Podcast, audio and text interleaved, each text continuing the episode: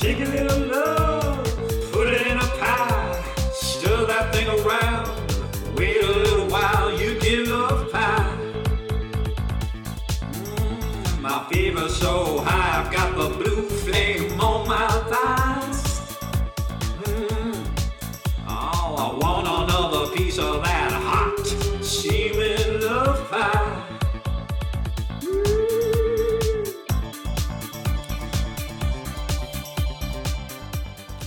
Well, you've just been listening to the 1989 single Love Pie, perhaps the best-known song from our next guest, Vic Maco.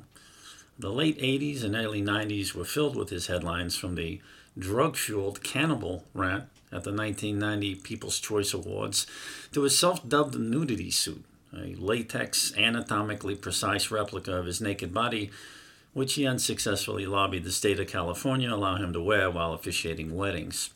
He had settled down a bit over the ensuing years, but he's back with a new album. Vic, welcome to the show. Fantastic to be here. Are you the host? I am. I'm Raymond Petrolio. We talked this morning, yesterday, and a few times over the phone. We had a very lengthy discussion about fly fishing earlier today. That's amazing. You look completely different. Well, I am wearing a jacket now. You are really something. That is phenomenal. Is it okay if I smoke? Unfortunately, it's not allowed here in the building. I have to apologize. It's just on an optional matter when I do the cross-country flight. It's hard to come down. I'm sure you understand. Well, many of our listeners associate you with Southern California, where you have a very public lifestyle, but your roots are local. I'm a Passaic boy. Born, I can't say raised. There's an interesting story there. Perhaps Pim Herold, in his biography, doesn't really mention how you reached the West Coast. I refused Pim any interviews. He's a cancer on humankind, and I hope he chokes on his own vomit in view of his loved ones. Mm-hmm. How old were you when you left Passaic? I was 7. It was 2 a.m. in the middle of a brutally cold January night. My father awakened my sister Darcy and I and told us we needed to grab our blankets and our stuffed companions and get to the car or die with the rest of New Jersey. I was still bleary-eyed by the time we were rolling through Wisconsin. 2 days later, we were stuffed into a little stucco room, living off greasy potato chips in the El Monte Motel in Danuba. What a traumatic experience that must have been for you and your sister. Where was your mother in all of this? Mother had been a munitions specialist with the French Foreign Legion. Unfortunately, she was killed during an accidental assault on the city of Copenhagen. It must have been so difficult for 2 young children, and then you're whisked away to Danuba. That's in California? Yes, about 520 miles south of Sligo. What was the explanation for all of this from your father? Father never told us, and it was only 2 years before we lost him in a grain elevator. I'm sad to say that the secret was literally and instantly buried with him. I'm so sorry. He worked in agriculture. He actually sold pool inflatables door to door. Thing is, that day, he just really had to go. It's played like a film strip in my head many, many times. I'm in the passenger seat of our old sky blue Corvair station wagon. Darcy is in the back asleep, and Father is bobbing his head, sweating like crazy as he drives. Then he suddenly yells, "Finally!" and wakes up Darcy, and he jerks the wheel, and the car lurches off this dusty road, bolts out of the car, clutching his crotch, screaming, "Finally, Jesus Christ, finally!" There were people all over the place, and they were frantically waving at him, telling him not to go in there, but he had an angle on it, and was in like a flash. Darcy and I heard this unearthly moan, and it was silent. What a series of tragedies for your family. So, any clue as to his motive for leaving Passaic so suddenly and rushing you to California? Well, back in Passaic, he had started dressing like a Catholic priest, or variants on that theme, and he had always had peanut butter with him. That's really all we had.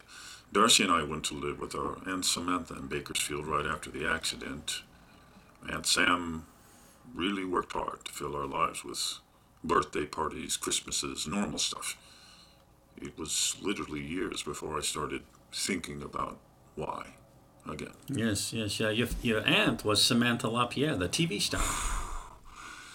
We didn't know until we were teenagers, but yes, she never talked about it at first, but it did help me get into the music business. Darcy found her heroin dealer and her therapist that way. Is it true that she came up with the name Vic Maco for you? And Sam, yes, 100% true. Auntie kept a card catalog inside a bust of Carl Malden with her blackmail victims in it.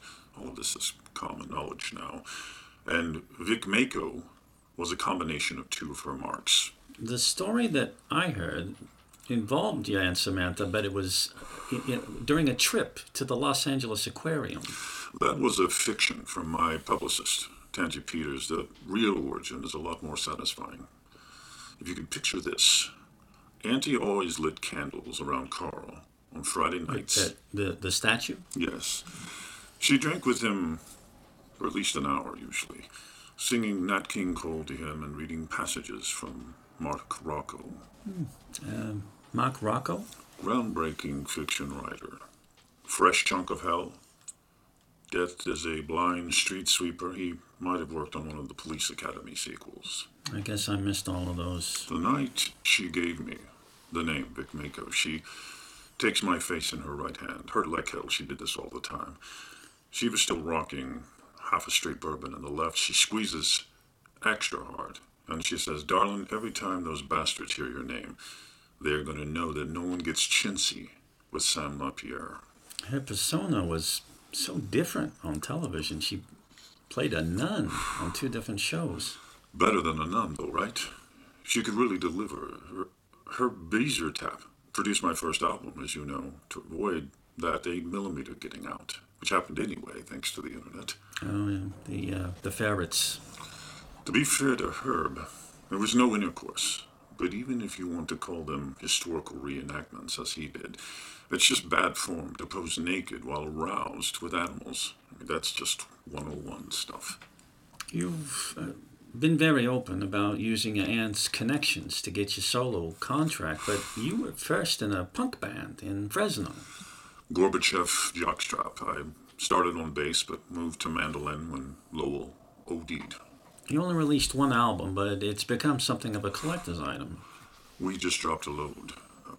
We only pressed 300 of those originally. And Miley Cyrus approached you to do a cover of Let It Air Out a While from that album. No, it was a municipal water manager from the Valley named Cyrus O'Miley. No relation. Didn't stop the rumors on Facebook, though. I see. You have a big presence on social media, though. We do. We just launched a feed on Peeflin. And at the end of 2016, you tweeted, "Come get some 2017." And sure enough, 2 days ago, you released your first album of new material in 10 years, which you call Time to Listen to Me. Yes. What does that title mean?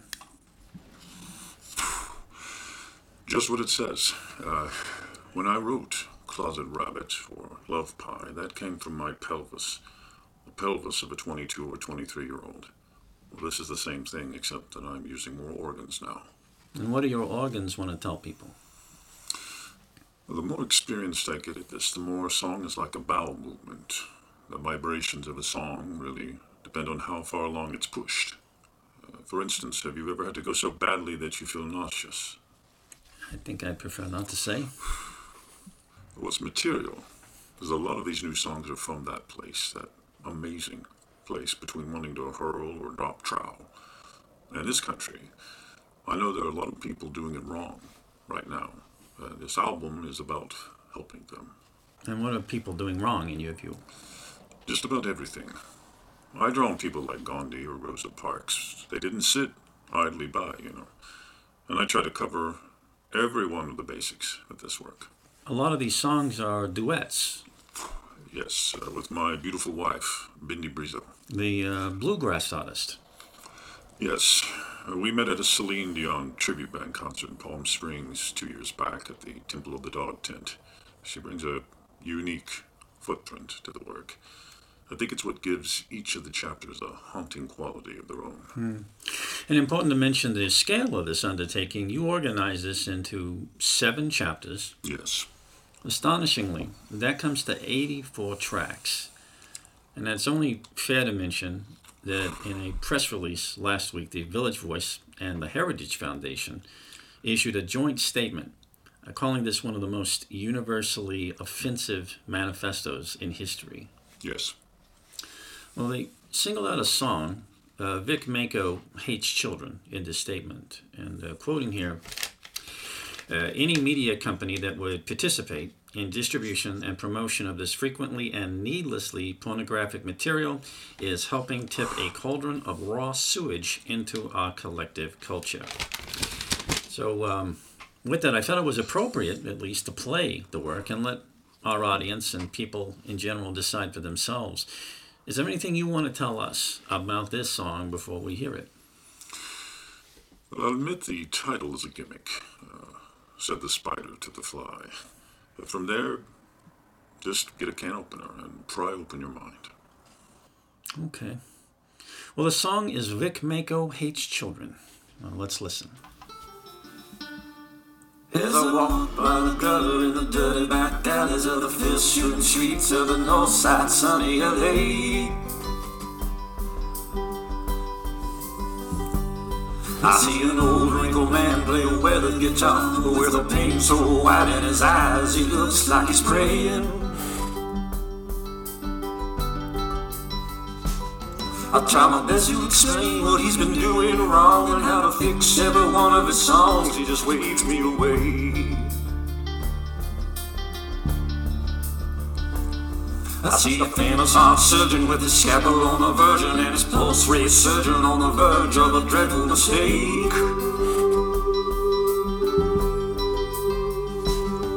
Yeah, the mother breastfeeding a nasty infant teething who drools every evening the equal of his own weight.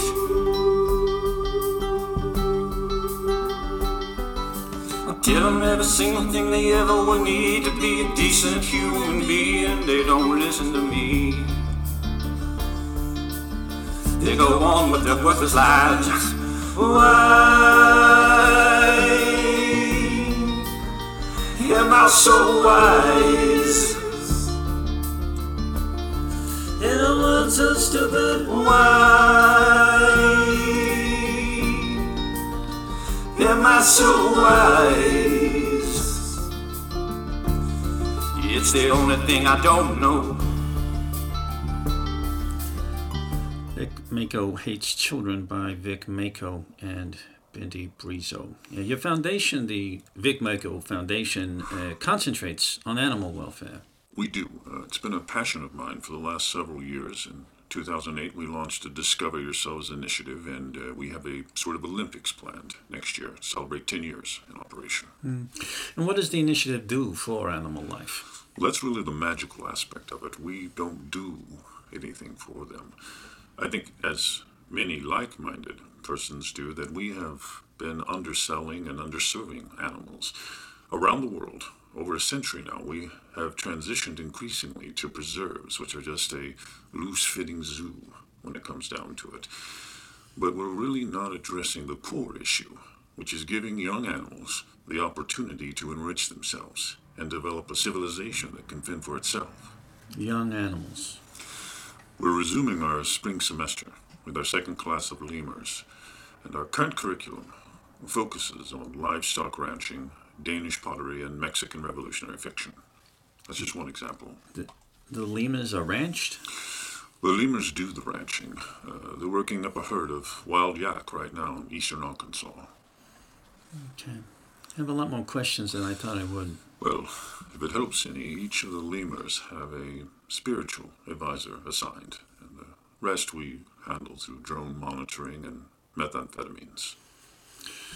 Well, unfortunately, we are out of time, but I do thank you for joining us today, Vic Maco. My pleasure. Happy to help. Well, let me thank our sponsor, Stallman's Sav Superceptor, the toy taking North Hartford by storm. Watch your children explore mystical worlds of magic while applying a variety of FDA-approved salves and 7 vivid colors to those scuffs and scrapes. Available this weekend in the parking lot of the PetSmart on the corner of West Bradford and 46th Avenue. Ask for Jimmy. Thank you again, as always, to our listeners. I'm Raymond Petrolio, and we'll see you next show.